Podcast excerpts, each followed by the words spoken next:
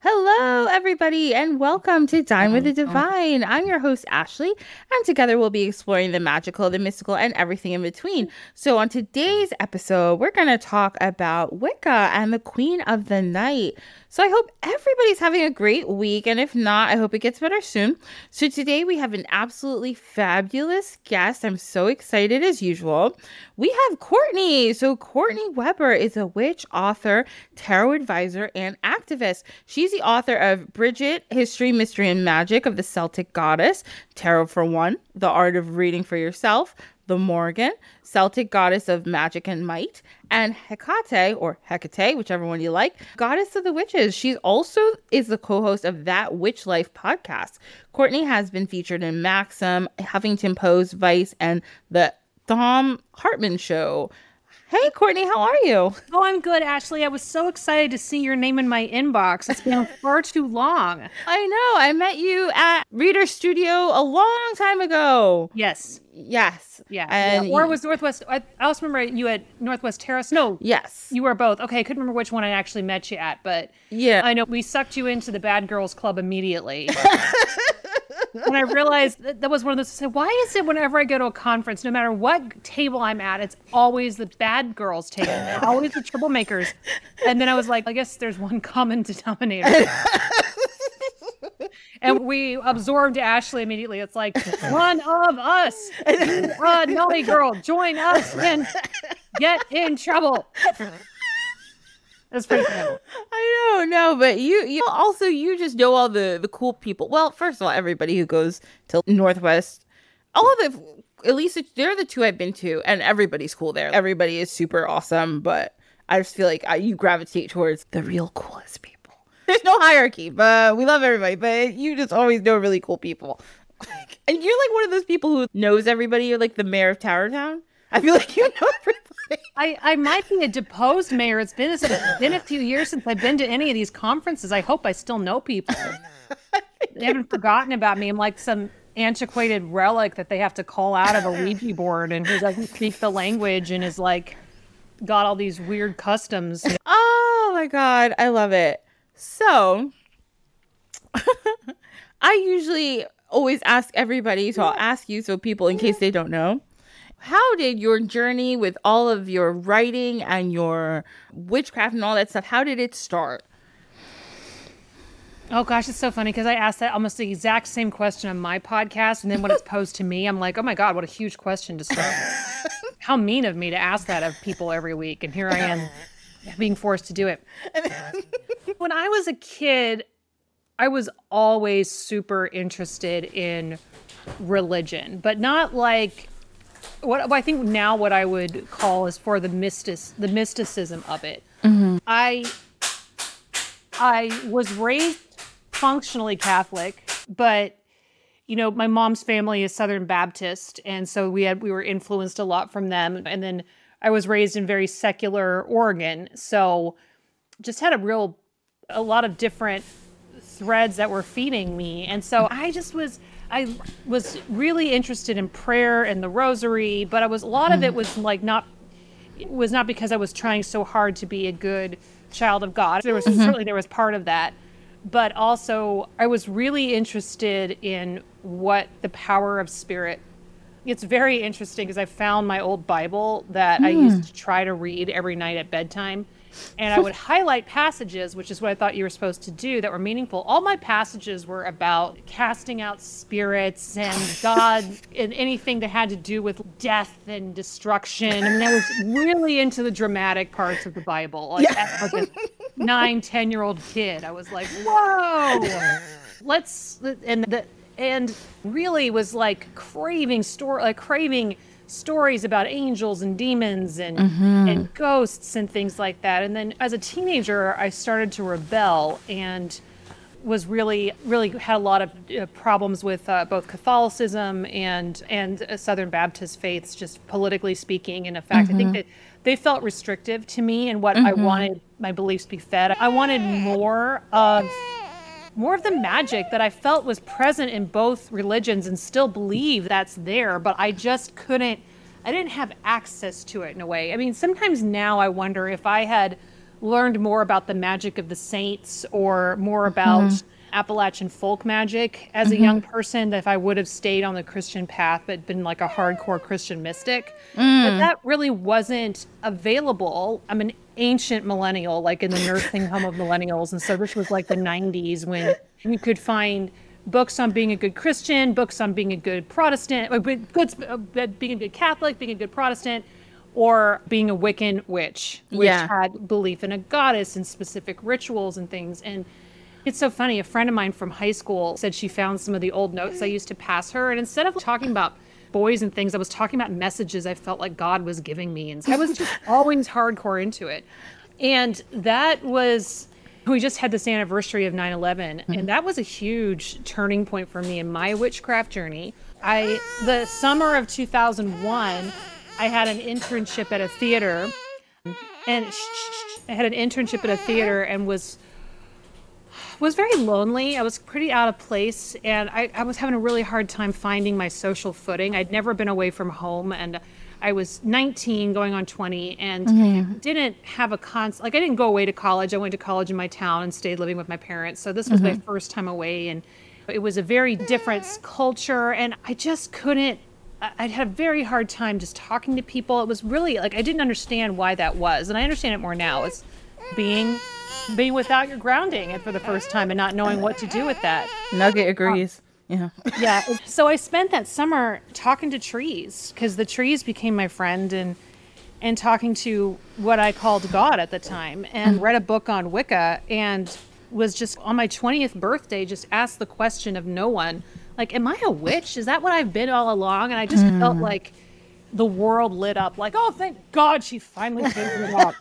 And uh, so I was just like okay I would look back now and call that a self initiation because mm. I just was so full of spirit. I wanted to go hug people and tell people what had happened, but of course they're all in the midst of trying to put together a, a like regional theater production, working with Broadway folk, and there's a mm-hmm. lot of pressure in those environments. Mm-hmm. Nobody had time for the weird girl from Oregon who said that God was talking to her and told her she was a witch. Nobody had time for that. I don't blame them. I don't blame them at all. Like I, that's just not. That wasn't the right. That was not the reasonable time or place for that. Um, but that was the summer, and it was end of the summer. We're about to wrap up. It was like the first week of September, and I had this incredibly frightening nightmare. Mm. And I dreamt that I still get chills thinking about it to this day. I dreamt that there was a city of people who were dying, and they were covered in blood, and they were walking around not realizing they were dying, mm. and that the the nation that the United States was under attack from some kind of ethnic group that I did not recognize. Mm-hmm. And I was trying to escape and I was trying to warn people, but nobody believed me. It was very much a Cassandra dream. And mm-hmm. the one thing, then there was a woman in my dream who walked up to me and said, Here, wear this and it will protect you. Mm. And it was a burqa. I didn't know what mm. a burqa was. I'd seen pictures of them in National Geographic. Mm-hmm. Um, and but the, the only thing that would protect me from these people that were coming to kill a whole city was a burqa mm-hmm. and i woke up feeling like something was really wrong mm-hmm. and i actually talked about it with people i said i've had a really scary dream that something bad ha- happened to a city. And looking back now, this people I saw in the city were people I knew were New Yorkers. Mm. I didn't recognize it as New York. I just saw it as a big city. But I was like, no, the dream was trying to tell me that it was coming for New York. Wow. And, I, and, everybody said, "Oh, whatever, we probably have it coming." Like that very late '90s, early aughts attitude. Yeah. Because we had it, the United States collectively had not experienced that kind of thing in many, in well over a generation. Yeah. So I, but I still felt like wrong, and I don't understand it, and I don't know what's going on. And then a week later was when the towers fell, and I remember mm. sitting there watching the television in my grandmother's house and watching these towers fall and realizing that had been my dream. And then it even came more full circle because in the, the weeks that followed, there was more there's stories about the Taliban and Al Qaeda and the fact that the women were forced to wear burqas mm-hmm. in that part of the world. And I was like, oh my God, this makes so much sense. This is what my dream was trying to tell me. Mm-hmm. And I was like, oh, okay, here's, here we go. This is my, I, I guess I am a witch, and I guess this is what I'm, I'm doing. And I've tried. it's it's so funny because I I started a career in professional theater after college, mm-hmm. but really what was making me stand out was my connection to witchcraft and reading tarot and i was reading tarot for the actors and the interns and stuff like that and was the little mm-hmm. strange little witch who would walk around in the woods at night with a black cat outside the theater. Like just so just almost like cliche ridiculousness. Back in new york city and trying to get a fiction writing career going and hanging out with a bunch of artists. And the one art piece of art everybody wanted from me was witchcraft. We want more witchcraft. And so i just followed that path. Um, ended up running a coven and publishing a tarot deck, um, and then publishing, you know, publishing uh, four, almost five books. I've got my fifth book coming out next year. So that's a long-winded story of, but you said it was a meandering conversation. So yeah, so that so 9/11 has that kind of powerful significance for me. And I, I think it did for a lot of people. Like a lot of people started turning to their own faiths or their own spiritual journey in the wake of that mm-hmm. of that tragedy as a way of as a, and that's very common when their people are frightened, they turn to faith, they turn to spirituality. We're seeing it now in a very dramatic way on all sides of the spiritual religious spectrum in response to climate change, in response to a more violent world. It's in some ways, and unfortunately, I feel like that's linked to authoritarianism. Um, I know, honey, it's scary. It's okay. I know. I know. No, sorry, I'm not laughing, but the word authoritarianism is very scary. And Nugget was like, "Oh, what is that?" I don't like that, mommy. I don't like what happens to your body when you say that. You got a long, long road ahead of you, Muffin. Okay, mommy's going to teach you everything she knows, and then you can tell me what doesn't work. That's all we're all doing, honestly. Oh. Hmm. Yeah, so there's that story. Now, to show how antiquated I am. Not at all. No, I, I relate so well. I was like super. I've always been super into religion, and it's same. It's like I like all the mystical parts of it. That was always my thing. And then it's so funny. So you had that dream of 9-11. I also had a 9-11 dream. Weirdly mm-hmm. enough, before I had. A dr- I remember the night before I had a dream that I was in a really high tower with some two of my friends and we were like there eating lunch or something and I was in 8th grade during 9/11 but we were there like and then one of the friends parents was there and then there was like a long slide. So I went down this slide she went down the slide first my friend and then I went. And when I got to the end of the slide there was like glass all over the ground and I mm-hmm. fell into this like big thing of just broken glass. And when I looked up, there was just like a gray mist everywhere. And it was, mm-hmm. I heard sirens and people were running around and they were hurt. People had bandages or people were holding their heads or their eyes. And I was like, Yeah. what the hell is going on? I remember so vividly having this dream. And same, same, like I woke up and I was like, I remember going to school because when I was in middle school, we like got to the school. We had to wait outside the school before we got in. Standing in line with my friends and being like, guys, I had this weird ass dream and telling them, they're like, yeah, that's so weird. And then it was like two hours later that like Yeah. everything happened. Yeah, it was crazy. Yeah, I think that is such a. I mean, I have a very. I think at some point we're going to find the chemical in our DNA that makes these things happen. Um, I think it is part. I think is an evolutionary gift. Our bodies are not really fit for this planet. We don't have fur. We don't have scales. We don't see very well. We don't run very fast. We don't hear very well. We don't have claws.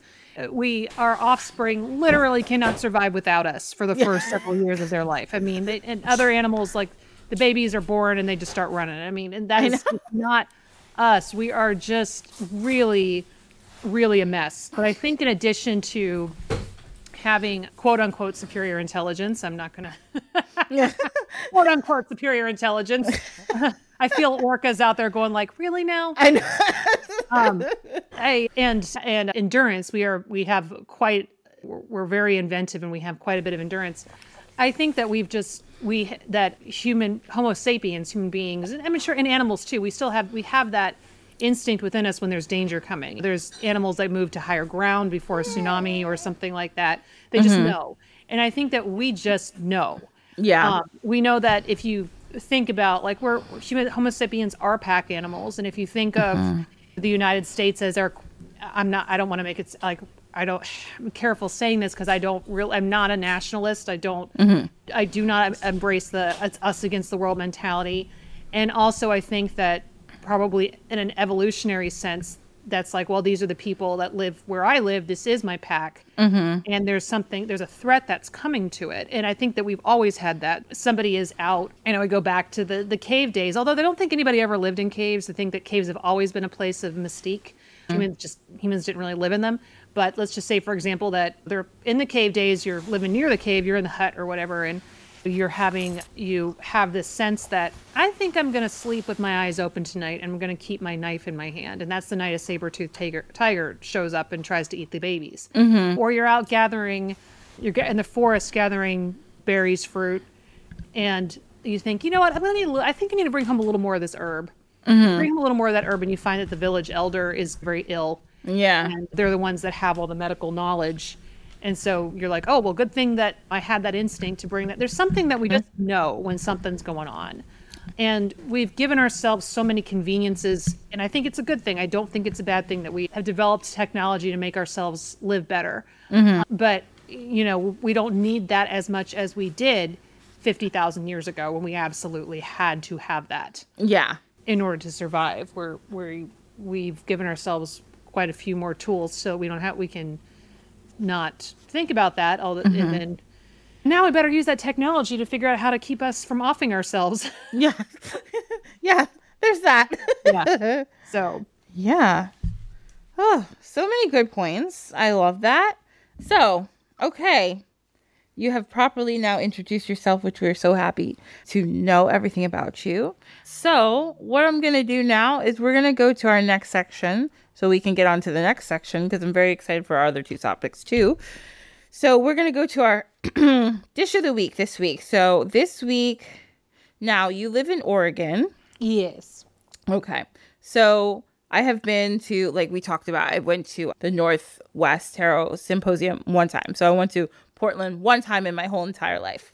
Portland, Oregon, not Portland, Maine. Obviously, I just said that. Okay. So, so everybody knows what I'm talking about. So I remember when I went to Portland, the thing there is like food trucks. Uh-huh. Yes, it's a big thing. And I was like, okay, food trucks. We have food trucks here in Jersey, but it's like a festival thing or it's like a you go to an outdoor festival you get food from the food truck but there it's like a thing like it's a thing like you get dinner from the food truck Yeah. like it's and the food okay and anybody who lives in jersey i'm not talking about grease trucks i'm not talking about small food trucks at a festival i'm talking about like gourmet ass food you're getting from a cool food truck this is not a game out there No. Just- it's not a game at all. This is serious. And the food from these different food trucks is like actually delicious. So I looked up this list of 20 food trucks that define Portland.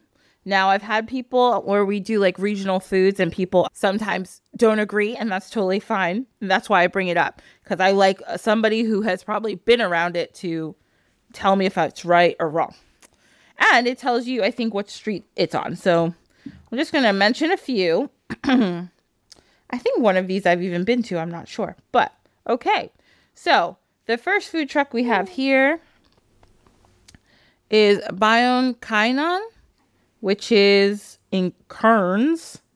This is a Filipino cuisine food truck, which sounds deli- delicious if you like some pancit, if you like some lumpia. I know I love some lumpia. All the Filipino aunties that I've worked with throughout my life make delicious lumpia, and we love it. Then we have Bari Food Cart. Bari Food Cart is on Foster Powell. Mm-hmm. Okay, this is a pizza food truck. Oh, like a southern Italian street food truck. So we got calzones, we've got small pizzas. They deep fry the pizza dough. That sounds delicious. I like deep fried pizza dough. I mean, it's not like very good for you, but it's delicious. Everything deep fried obviously is probably not good for you. Then we have Bing Me or Bing Mai. I'm not sure which one, but it's Bing. Let's just say Bing Me. This is a Chinese street food truck and it's in Northwest. The other thing about Portland is there's like Northwest. It's like Washington D.C. and it's very confusing to me. People in Portland are like, "Why is it confusing?" We understand. I'm like, "Yeah, because you guys live here." Um, but to other people, it can be a little confusing with the Northwest and the Southwest. And It's so funny. I had that conversation with my husband because uh, we actually don't live in Portland. We're in a little town about an hour south of Portland, and so a lot of these. Uh, really dating myself. We used to call them roach coaches back in the day. Um, and so I, I still in my mind call think of them as roach coaches, but no, they are food trucks. I've been working on the branding, but uh, I almost said I used to remember the roach coaches from back in the day. There was one that was really good falafel at the Portland State campus, but I I don't know a lot of those places. Um, yeah, I mean I'm an old school Portlander. Like I've never had a voodoo donut. When I was living, I mean, I lived in New York City for 13 years after college, and when I was in college here in Portland, um, or in Portland, where we would get go donuts is we would take speed and get in the car and drive five hours north to the one Krispy Kreme in the Pacific Northwest, where it would in Issaquah, Washington, where the so we would get in the car at midnight and get there at 5 a.m. so that we could get the donuts as they rolled off the conveyor belt. oh my So god, that's my that's awesome. that's my Portland donuts. Like, oh, voodoo donuts. Like never had it. I was a take uppers and drive to Issaquah kind of girl, you know. So um, yeah, the voodoo that's that came later, Uh, and I, so I don't even really consider it a Portland thing. I think of it as a thing that came to rest in Portland, like an alien invader from outer space that just showed up, and we just accepted it and welcomed it as one of our own. But I don't think of it as a Portland thing. It's just there now, but you know, it, it came in on a comet or something. I don't know. Because real Portlanders, it's like I said, take speed and drive to the one Krispy Kreme five hours away. That's what we do. Oh my gosh. I don't. Here's the thing I really like Portland. I think it's a great place. I also. I watched a lot of Portlandia. so I also had a lot of expectations of Portland. But then, like, I got there and it was exactly like Portlandia to me. I was like, I'm trying not to stereotype. But Well- this is like 10 years ago, so maybe things are different. But Yeah, things have changed a bit. There, mm-hmm. Portlandia was a very specific slice of time, and I've I've always hated that show because it's so inaccurate, but also so very accurate that I Yeah. just can't handle it. That it just makes me angry. It makes the parts that are not accurate make me angry, and the parts that are accurate make me more angry. So I just don't. It's oh, like watching Sex in the City when you live in New York. You're like, yeah. Except there's like nobody lives that way in- in- except that some of the mentality i mean i feel like seinfeld was a much more legitimate new york city show except that they still couldn't have afforded those apartments. Like that's just the that's the los angeles influence right there. But yeah no but it's i just never could i never could with it. But i remember like there's some of my old school Portland friends, we talk about things being too much Portland and we just can't. Um, like, I went to a wedding that was on somebody's front porch. I got the wedding invite via email. And this was before same sex marriage was legal nationwide. So it mm-hmm. was certainly more of a ceremony of commitment than it was a legal marriage. Because it was two women. And inside, and it, it's it, it was just very why and, and like everybody kind of pitch in. So I mm-hmm. knew I hadn't seen one of the brides in years. I still showed up and was offering to help. And somebody said, "Oh, would you could you help put the the cakes out?" And I said, "Sure," because a lot of people brought different cakes, and I was like, mm-hmm. "Yeah, I'd be happy to do that." And then I said, "Where should I put them?" She said, "Why don't you move this trunk over there, and then you could set the cakes there?" And I said, "Well, that's not a problem. Yeah, I can do that. That's fine." Mm-hmm. And I started to move the trunk, and somebody said, "Oh no, I'm sorry. I was offered to set up the trunk," and the lady said, "No, that's too heavy. Don't set it there. I don't want you to hurt yourself. Set it over here on the table." And I said, mm-hmm. "Okay, that's fine." So I'm setting up all the cakes, and all of a sudden, this woman walks up and stopped me, and she goes, "Hi, what are you doing?" And I said, "Well, I was asked to set the cakes up." Oh, okay. You can do what you want, but don't you think it'd be better if you set them up on the trunks? And I said, uh, sure, but I was told not to, but I can. I mean, you can do whatever you want, but don't you think it'd be better if they were over here instead of over here in the kitchen? I said, okay, yeah, that's fine. And then I start to move the trunk, and it is too heavy, and I almost knocked it over on somebody's kid. Oh no. And so I almost crushed a kid with this giant trunk, and then finally got it set up. And then I start moving the cakes out, and well, little Miss Squeaky voice comes back around. She goes, "Hey, I'm so sorry. I, don't really mean to like. I don't want to bother you, but uh, you can do whatever you want." but don't you think we should put some signs up for the cakes? And I'm like, well, I'm happy to. I asked about that, but I was told there were no signs saying. She goes, well, you can do whatever you want. Some people have a gluten allergy, and some people have a dairy allergy, and some people are vegan. Don't you think we should have signs to say what the cakes are? And I said, I'm happy to, but I don't know where this. I, I was told there were no signs. I don't mean to upset you. I feel like you're getting really angry with me right now.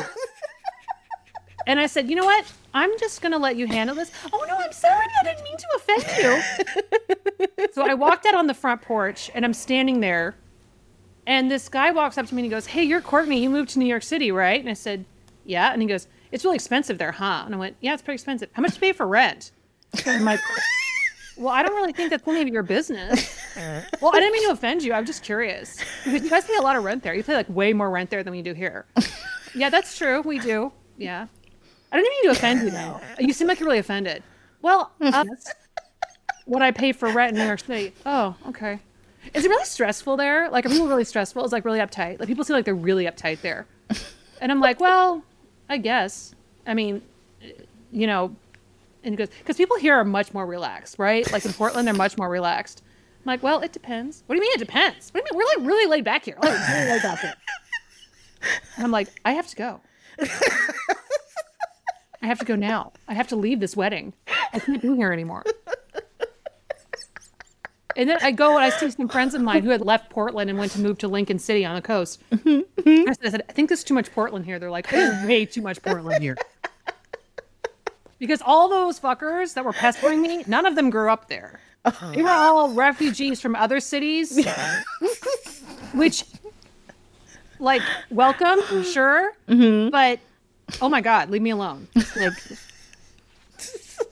and then they go, "You're obviously not from around here." No, I grew up here. Well, you've been you haven't lived here in a while because you don't know anything about Portland. Like, when did you move here? Two or three years ago? Yeah, how'd you know? Like, I moved here in '86. Oh my god. So it's going full circle. Like when I was a kid growing up, like you couldn't really go to downtown Portland or Northwest or anything because it's pretty dangerous. Um, and then it got like super, super not dangerous, and now it's mm-hmm. dangerous again. And so all the people that came here, they're like, "Oh, this is not the city it once was." I'm like, "Yes, it is. it is. What do you, what do you want? What do you want?" And so like the old timer Portlanders are sticking around, everybody else is leaving, and we're just letting them like, "Bye." Yeah, Yeah. because it definitely had yes. When Portlandia was out, it was like peak. I feel like peak hipster era. Peak Yeah. like everybody was like, oh, you have to live in Portland and everything there. There was all these vegan places which are great, and all these everything was very specific to people's food preferences and like all that kind of stuff. So I think, and then there was like all that influx of people moving there, which caused a lot of issues with um people becoming unhoused because then Yeah, It the was like- went up. yeah the mean- rents went up and Yeah, I, like, and I get it. I, I don't have, I never really had an issue with people wanting to move to Portland to live a certain way. I mean, I moved to New York because I want to live a certain way. Mo- Mm-hmm. course, my issue yeah. was when people who didn't grow up in Portland were complaining about people moving to Portland. That's when I was like, okay, no, I don't get to go to New York and complain about people moving to New York. You don't get to move out here and complain about people moving out here. exactly Like, that's not how this, that's just not okay yeah you can be here and be happy to be here and yeah i mean that's the kind of like i remember I met somebody who was born and raised in brooklyn and i asked them if they were mad that people were always moving to the city and he said no because when people move to a place they bring new life they bring breath to it they bring energy because otherwise you start to take it for granted.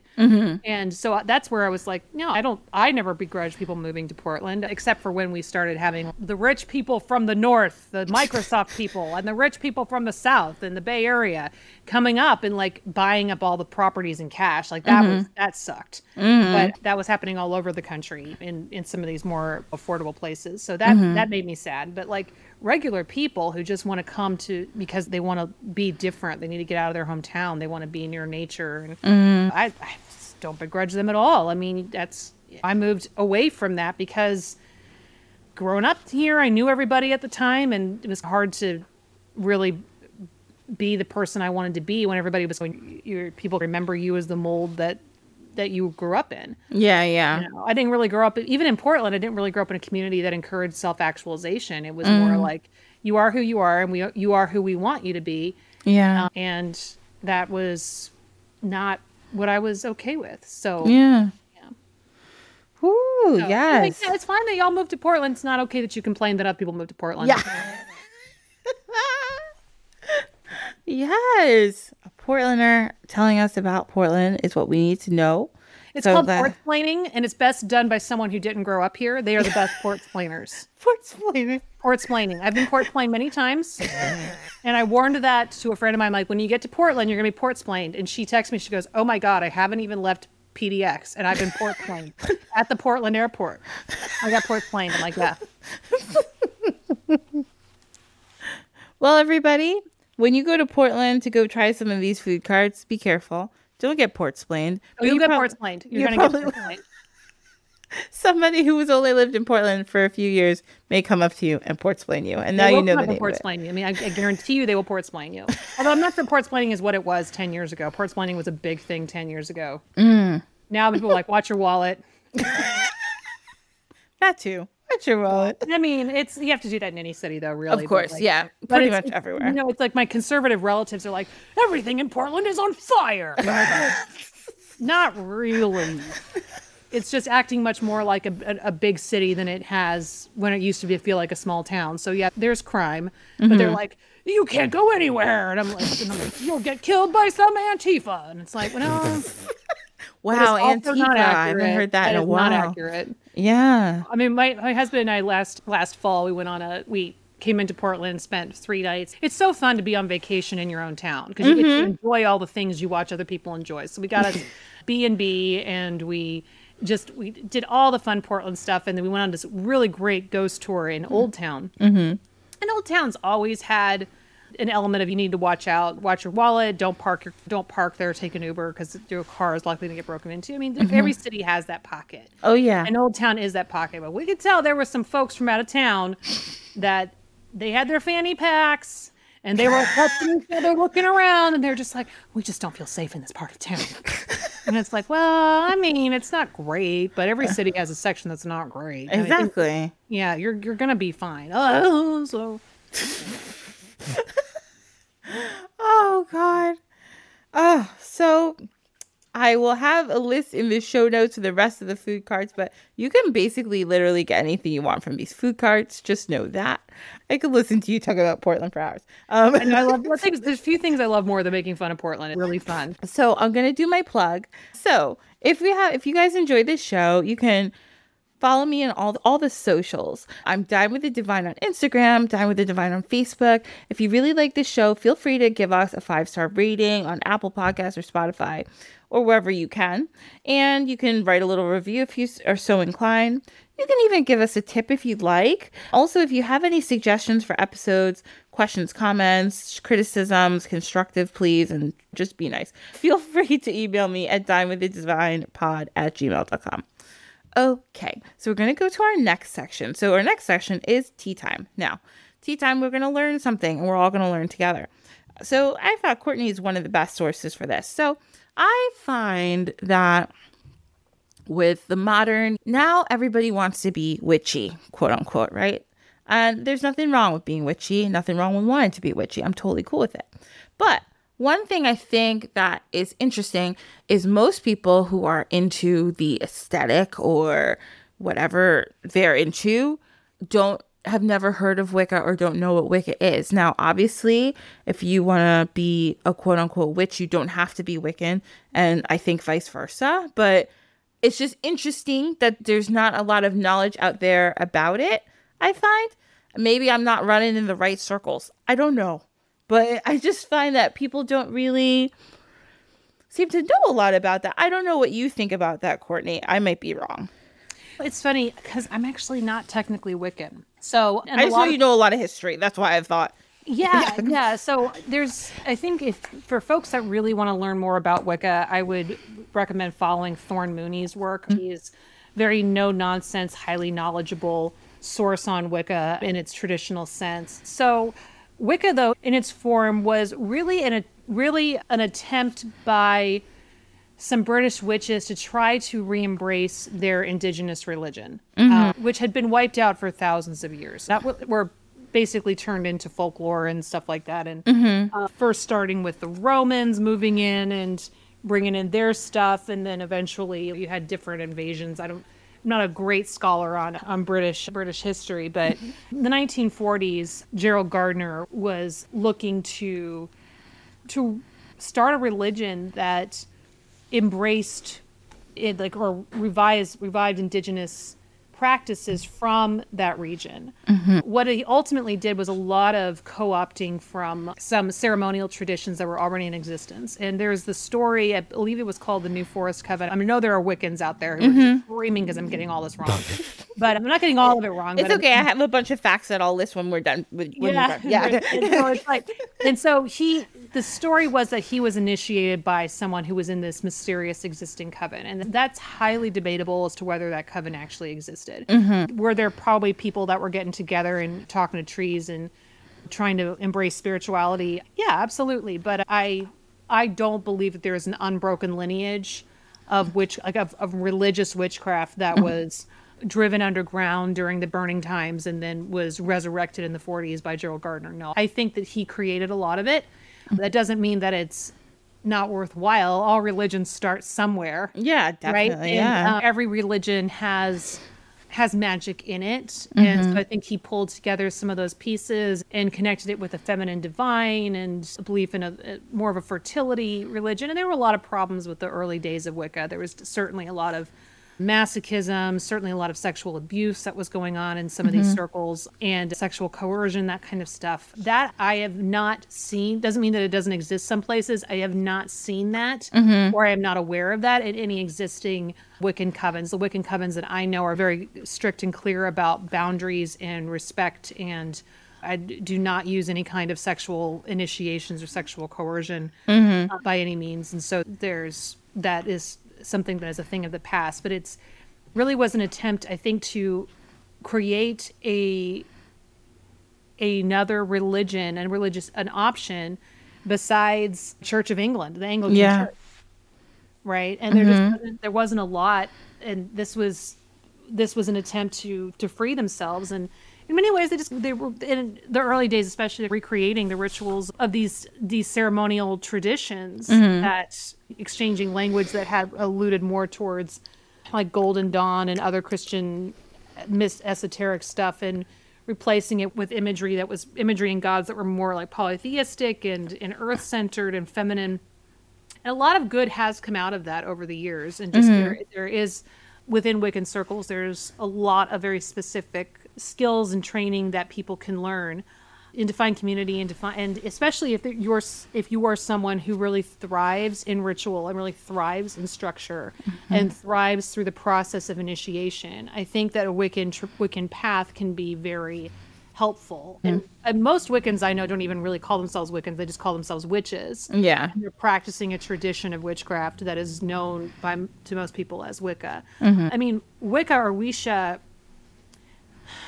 it comes from an old English word that meant like magic person or mm-hmm. whatever the equivalent of a like a priest or a warlock. I mean, we don't really have a, a clear translation for what it means now. Hear it used in Vikings the Yeah. television show Vikings. There's one scene where I guess they they've come across one of the Viking priests. I don't really remember what was going on there, but the characters or the actors are speaking in old English, and there are subtitles, and they use the word shaman, which is not really accurate because shaman is a very specific tradition that comes out of East mm-hmm. Asia. Mm-hmm. But that's what this television show used, and you can hear them use the word wisha mm. for what they're trying to say, what they think of as shaman. Yeah. And so that I was so excited when I saw that. I'm like, oh, they're using it. Oh yeah. But and, and it's spelled W I C E, uh, but it's Wicca spelled W I C A. So it's really like an opportunity to try to embrace the old, the old magic that way. Yeah. Does that help? Yeah, no, this is great. I'm just yeah, I'm I love everything you're saying and I'm just giving the people I'm going to give some facts. That's all that's all. So it's you're doing great. this is fantastic. So we have a very good explanation from Courtney and I'm going to read to you a little bit of the explanation from the Encyclopedia Britannica. The Encyclopedia Britannica defines Wicca as the largest modern pagan or neo pagan religion. Its followers, who are called Wiccans, typically identify as witches and draw inspiration largely from the pre Christian religions of Europe. Having publicly emerged in England during the 1950s, Wicca is now found primarily in Western countries, and the number of Wiccans is probably in the low hundreds of thousands. Followers usually use a pentagram or fine pointed star as the main symbol of their religion. So we know, and we'll get more into it in a minute with some of these other facts about the symbolism and then how it's been like abused by the public to be like, oh, this is, these people are doing all these things that they're not actually doing. So, just like Courtney was just mentioning, the modern origins of Wicca start with this guy. His name was Gerald Gardner. He was a retired British civil servant and he spent a lot of his career in Asia and he learned a lot about the different religions and indigenous religions of the people in different parts of Asia. I don't know exactly where in Asia, I can't tell you. It just says Asia. Uh, I didn't get to do that much research there. But he also read a lot of Western esoteric literature and he was really into the writings of Crowley. So Crowley is somebody who we have to have a whole episode on. We haven't done it yet, but it's happening at some point. Don't worry. We're going to talk about it because we have to. So, upon returning to Britain in the 1930s, he became involved in the British like occult community. So, there's like a bunch of well, not a bunch, but there's stories that he met somebody, just like Courtney was saying, he met somebody who was part of this um New Forest Coven that he didn't know existed. He met this person. Uh, and then in one of the stories I heard, he said that he heard her say the word Wicca. So he was like, okay, we'll call it that because I guess what it's, that's what it's called. But that's one story. Then again, like Courtney said, this may have been true or it may have not. We don't really know if it's true. Historians can't figure, they can't agree or disagree about it. But they know that he formed this uh, religion of Wicca, kind of a more formalized religion in the 1930s. Then in 1951, Britain had archaic witchcraft laws, and they were like, wait, this is stupid. Let's just repeal these. So they did. And then Gardner was like, great, I can let my witch flag fly. So he did. And he started his own coven of followers, and he had the assistance of one of his uh, high priestesses in the coven named Doreen Valen. Val it's Valiente. Valiente. Sorry. like, sometimes I get tripped up on like Ente names. I don't know why. It's my brain. The way it works is a little weird sometimes. Um, and they developed what would now be called Gar Garnerian Wicca. So. Yeah there's different types of Wicca depending on, and it goes on a little later, talks about different people like this um, this Englishman named Alexander Sanders, he founded his Alexand- Alexandrian Wicca. And then there is a person named Victor Anderson and Cora Anderson. I think they were a couple. And they Feri tradition of Wicca. And there's some others that I will see in my notes at some point. So these are all also people who either studied under Gardner or read a lot of his writings. Wicca spread really rapidly throughout the United States, especially during the 1960s and 1970s with the counterculture and people being sick of like wars and different things like that. And people started joining Wicca uh, at like a crazy rate at that point. Also, it was really big with second wave feminists, and they even started a kind of their own. They had Dianic Wicca, and it was started in 1971 by a Hungarian woman named Zsuzsanna Budapest, who was born in 1940. And for her, it was more of a uh, women's tradition of Wicca. Then, I didn't know this at all. Drawing on the gay rights movement, there was Minoan Brotherhood that was established in 1977 by this guy named Eddie Buczynski. Mm-hmm. And it was a yeah, a Wiccan tradition for gay and bisexual men. I didn't know that. I was like, wow, that's really interesting. And it also what got really popular because people became really more involved about taking care of the environment. So since it's like it was always presented as like a nature religion, right? So everybody's like, "Oh, this is a great way to help preserve the vi- environment, get more into nature, learn more about nature." And then uh, there was a lot of left, obviously, most people who are witches, whether they're Wiccan or not, are usually left wing people. Most of it. I haven't met a really strong conservative right wing witch yet. I mean, email me if one. Be curious. If they pop up on my feed, they end up getting they end up getting blocked pretty fast. They're out there, but no, Interesting. they're not- it's they're not the dominant. But radical left wing politics came to the fore in the work of Starhawk, an American practitioner who helped establish the reclaiming reclaiming the tradition in San Francisco and wrote a very influential book called The Spiral Dance. Although actually they said a lot of people in the conservative movement at first really hated Wicca, but then a lot there were some, just like Courtney just said, who came towards it um, a little bit later, especially like with the nature part of it. People really loved it. Um, so there's other groups that have been influenced by Wicca, but they aren't necessarily Wiccan groups. There's a, ch- a church called the Church of All Worlds, and a lot of modern druidy, drury, I don't know, druids. I'm so Yes. sorry. I was like, oh, this word's hard for me to say. Druids. So a lot of like people who um call themselves druids now, this has been widely influenced. And also like druids in general is more of a Celtic thing, British Isles, so it makes a lot of sense, right? A lot of these groups end up getting really mixed up with Satanists and again i can't say it but followers of lucifer which especially happened during the like satanic panic in the 1980s and if you don't know what the satanic panic is it was basically a time where everybody was blaming everything on satan worshippers it was like a thing it wasn't happening it was a thing people made up and they just assumed everything was like that but it wasn't so during that time, people would pull out pentagrams and be like, see, it's the work of the devil. But I literally had nothing to do with that at all. So, okay, then during the religion's first decades, first two decades, people would join through a pre existing coven a lot of the time. So it would be a group. A coven sometimes had specific numbers, like maybe 13 people or whatnot but a lot of times people would join through a group. This is at the very beginning. Now, a lot of people are solitary practitioners of Wicca. That's it's very common. And even witches in general, you'll see a lot of people just say they're solitary practitioners. They don't have to do it in a group. They might participate in some group stuff, you know, with other witches, but usually not practicing if they don't want to. Then you've got tons of fun movies that we all know. Everybody loves the craft. Like, and then you have like Buffy the Vampire and like Charmed and Sabrina the Teenage Witch, which made everybody want to be a witch. So it didn't really involve Wicca, but everybody got really into learning something about it because they were like, ooh, look at all these fun movies and all these fun characters. So that happened a lot in the 1990s and the 2000s. There was, you saw a lot of teenagers getting into it. And even now, you still see a lot of people in their 20s and a lot of teenagers getting really into it. Because it's very like going against the grain.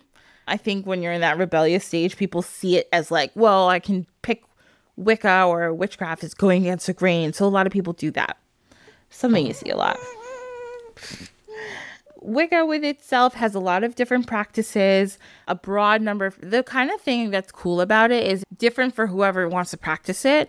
People, some people think of the god and the goddess, some people just think of a goddess, some people don't really involve themselves with too much deity work. It's whatever people, if they're solitary practitioners, they do whatever they want. And just trying to give you the highlights here. There's different terminology. Some people are a part of covens, or some people can are high priests or high priestesses, and it just depends again. Oh, and throughout Wiccan history, which I saw this was interesting too, there have been covens that actually have excluded um, gay or transgender people, but since you know the beginnings of it, it's way more um, inclusionary now. People are way more open to that, and obviously, people can pick and find whatever kind of coven works for them, or none at all if that's not what they want. Yeah, and if that's the specific one of the things one of my teachers taught me is that especially if you read these older older witchcraft books where they they really admonish homosexuality, it's because that when those were being published in many places it was a crime to be gay. Yeah, And so uh, whether it was one part of it was ignorance and yeah there was some homophobia but it also was a matter of trying to protect the groups like oh we don't do that and Yeah. even because it was it was illegal Mm-hmm. i mean i feel like i really don't know that many straight people in the witchcraft community period i just yeah, feel like. I know. everybody, everybody's a little bit gay. Most people are just a little bit gay. And unfortunately, there are still some traditions that exclude trans people. I those groups are, are getting more and more heat as time goes on, and I think it's, I think it's really. One, I just I it makes me like I won't be in a circle if I find out that anyone of a specific gender is not allowed. Hmm. I, I respect the space for women's circles and those women's circles need to include trans women because Yeah. trans women have a very specific experience of being a woman that that is that is valuable and beautiful and needs to be given space. Absolutely. A lot that cis women can learn from trans women. So I am not going to be in a space where trans women are not allowed. And mm-hmm. I've actually made that drawn that boundary when I've been asked to speak at places that are advertised as being women centered. I'm like, okay, but this is cannot only be for cis women. That's not I don't want that. So, uh, yeah, and I haven't heard as much from some of these anti-trans groups in the last few years. Part of it maybe because of the pandemic. There's just not as not the opportunity for people to get together, and so it just haven't hasn't even been in question. And there's just more more trans affirming groups and trans and resources for trans witches that we haven't that, that weren't around when I first started practicing. So that's that is good. It needs to continue and being mindful that in a lot of traditions around the world, esoteric, religious, spiritual, what have you, is that trans people were holy and revered and Yes. often took the role of being the spiritual wise person. I mean, we're mm-hmm. talking ancient Greek, ancient Roman, a lot of different countries, cultures here in in North America. There's so it's not something that's new, yeah. Right? It, it's certainly something that is very ancient. And uh, I mean, Rachel Pollack, who's may she rest in peace, is a absolutely incredible writer and tarot tarot mind, and just and she was she herself was trans.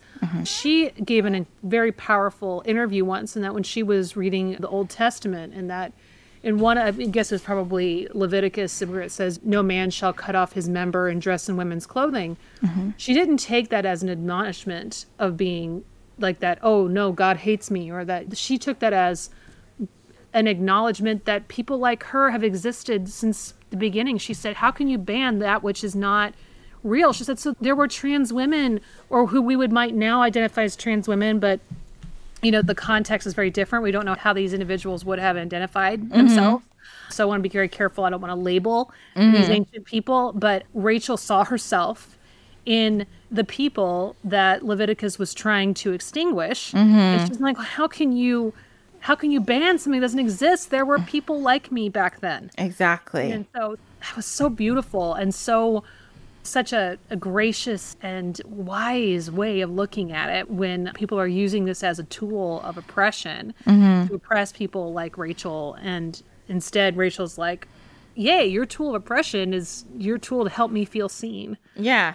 Yeah. You're literally affirming my existence. Like, okay, Yes, thank you, I guess. Like, I know, like, Well, she thought it was a wonderful thing. and I you love know, that. I Yeah. love that she took that, like, that thing, and she was like, I met Rachel Pollack once, and she her book was actually one of the first tarot books I read, and it was way above my head. I had to read it like three times, um, and then when I met her, like for the first time, I had like I got like I was fangirling, so I was nervous. Like I was like, and then like she would like sign my book, and she was really nice. And then I ended up going to like dinner with like all this group of people I was with, and she sat next to me, and she just told me like dirty jokes the whole time, and they were really funny. And I was like, I'm obsessed with this woman. She's Yeah. so cool. Like, she was such a cool lady. Oh, I love her. Rachel Pollack was really neat. Yeah, the world is worse off without her. I know, honestly. Oh, Rachel Pollack, great. Okay, so that's what your little rundown of Wicca. I have a, like the Wiccan read, but I'm gonna put it in the blog so anybody can read it if they want. And okay, so we're gonna get to our last section of the show. We're gonna talk about something Courtney knows again a lot about this time because she wrote a book on Hecate. Yay! I'm gonna give you this is like the quick and dirty. I recommend you read the whole book because this is just a synopsis, guys. I'm not gonna read everything in the book. We'll be here for a while, and it's a really good book, so I recommend you just go get it and read it. So we're gonna talk about Hecate now. I personally see a lot of people again, TikTok, witch talk. People love Hecate. Mm-hmm. I love her too. But I, to me, I don't, and maybe this is just my experience, so I'm not saying anything about anyone else. I don't know how people are like, this is the first deity I'm going to work with because she's like a lot. So I don't know. Like, to me, I'm like, are you guys okay? Is everything all right? Because when Hecate entered my life, she came in like a storm. she was ready to tell me the truth about everything. I was I ready for it? It didn't matter to her. She was like, "This is the facts. Why are you doing this? This is wrong." I was like, "Oh, okay. Um sorry." She was very like very real in my face and wasn't playing any games. So, God bless all you people out there who are like, "I'm going to become a devotee of Hecate. I do it. She's great. I absolutely adore Hecate. Just know that and you talk about this in your book too actually. Just know that she's not here to she is a very loving deity but she's also not here to just coddle you. She's not like that. And i was it was very interesting when i was reading the beginning of your book when you talk about your experience with her. But yeah i, I don't see her as a sweet loving grandma kind of entity. She's not like that. I'm just letting you know uh, off the top. The quote so this is actually the quote and right in front of courtney's book. And this is from Hesiod. He said of Hecate in 700 BCE, said, For this day, whatever for this day, whenever any one of men on earth offers rich sacrifices and prays for favor according to custom, he calls upon Hecate. Great honor comes from full easily to great honor comes full easily to him whose prayers the goddess receives favorably, and she bestows wealth upon him, for the power surely is with her. So you're like, who's Hecate? Let me tell you, if you don't know. So she's super popular. She's one of the witch goddesses, um, queen of magic and that kind of thing. We'll go into it. AKA, so some of her nicknames. She's got the most lovely one, the worker from afar, three headed hound of the moon, influence from afar. The one who goes before the gate, the light bringer, and the queen of the night, and the goddess of witches, um, which is on the front of Courtney's book, Hecate, goddess of witches. Um, she is the queen of the crossroads, and I love talking about crossroads. I like I know Nugget. Um, everybody has a crossroads deity, and I feel like in every culture, we talked about Eshu a while ago. He's a crossroads in Yoruba culture. Um, and she is the keeper of the keys, meaning she has the keys to the gates to the afterlife. Where is she from in the world? Where she come from? Well, there's a little bit of nobody really knows at this point because she's in a bunch of different places. There's some lore about her in, in Bulgaria. There's some lore in Syria. There's a lot of lore in Greece obviously. And then we also have a lot of stuff about her in Turkey. So, and some people even think Egypt. So there's a strong possibility that she has an origin from a god named Heqet, a frog-headed Egyptian goddess of fertility and childbirth, who somewhat like Hecate was associated with with the rulers. The word Heka in Egyptian language is also both the word for magic and the name of the god of magic and medicine, Heka. So they think it might be associated with that. And that is, I got that from the Encyclopedia of Spirits. She also may be from what is now modern day Georgia by the Black Sea, because it's the home of Medea, who's one of her most famous devotees. You talk a lot about Medea in the book too. And along with Hecuba, which was the queen of Troy, who also was a really famous devotee of Hecate. She's the chief deity of Caria, which is now in Western Turkey, modern day Western Turkey. She's also one of the most interesting things about her in Greek mythology is that Hecate technically is a Titan. Now, if you guys know, and again, one day we're going to have to do Greek mythology 101. If you know anything about Greek mythology, Zeus really didn't like the Titans. He was, and it actually, oh, this just occurred to me right now. Zeus, much like, what's my boy's name? Odin, he was not down with these giants. Odin, same. Remember, we talked about Odin a while ago. Odin went up there and he killed a whole bunch of giants and then made them go live in Jotunheim. Well, so did Zeus. Zeus was not about the Titans, but except for Hecate, he let her live with the rest of them. The rest of the Titans he pushed away and made them go away because he didn't like them. So Hecate is actually the daughter of two titans, and she is the confidant and the handmaiden of Persephone. We're going to tell that story too. It's a good story. Who's the queen of the dead, married to Hades, that one. Remember her mom's Demeter. She had to go looking for her. It was a whole thing. Hecate actually ended up uh, hanging out with Persephone because she was looking for her, for Demeter. So she ended up staying down there with Persephone when she's down there and comes back up. Hecate is the goddess of life, death, regeneration, and magic. She's petitioned for crimes against women or girls, justice, which wishes, protection to and from dogs, because she loves dogs, fertility, healing, and she also helps get rid of ghosts.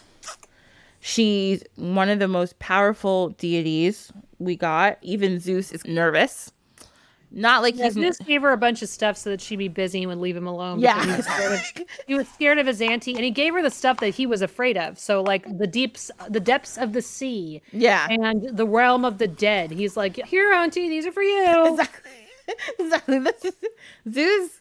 So I've been so far by doing of this podcast, the two women that Zeus seems most uh, nervous about is Hecate, and he's super afraid of Nyx. We talked about Nyx before too. Super afraid of her. And they're both like nighttime deities. Zeus is just afraid of the dark. That's what I just figured out. Zeus is just fearful of the dark. So apparently, one time, so Hecate is also a messenger, but between gods. She's a messenger between the different gods. One time, she stole Hera's beauty cream and gave it to Europa because Europa wanted it. And Hera got pissed off. And then she pursued Hecate, who first flew into the bed of a woman in childbirth, then into a funeral procession. Then she flew into a lake in Hades, where she was cleansed by the Kabir, Ber, Kabiri. Hecate then emerged. She came out more powerful than ever, the goddess of birth, death, and purification. So she went to go get purified and then became the goddess of purification. So that's how cool yeah. she is. She's also rules the passages between life and death, and she's invoked by all sorts of people who do death work and necromancers. She's totally and completely loved by midwives, witches, healers, herbalists, dogs, dog lovers, rescue dogs, and those who protect and ride horses. She's a shapeshifter, and she there's a, she has a couple different animal forms that she can turn into. She's also seen in three like in a group of three. You know, she's one of those goddesses. We have a couple of them that we know. Her mm-hmm. colors are black, purple, and all her rituals, well, most of them are to be done at night since she's the queen of the night. So that's your quick and dirty rundown of Hecate or Hecate, whichever one. I always say Hecate, but I don't know. That's what I say.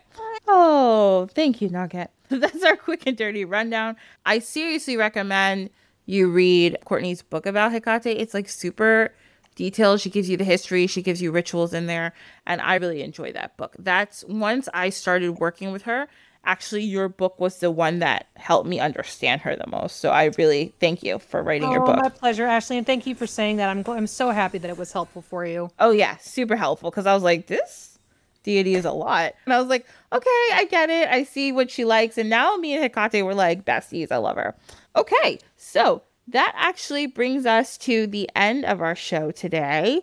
Courtney, thank you so, so much for being here.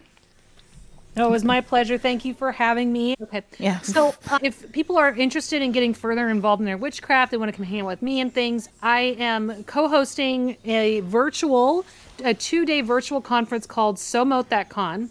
And it is hosted by my podcast, That Witch Life and it's all about living as a witch in today's world. We have 10 different presenters who'll be offering their expertise on everything from hoodoo for liberation to working with the goddess Freya to how to make your magic more accessible.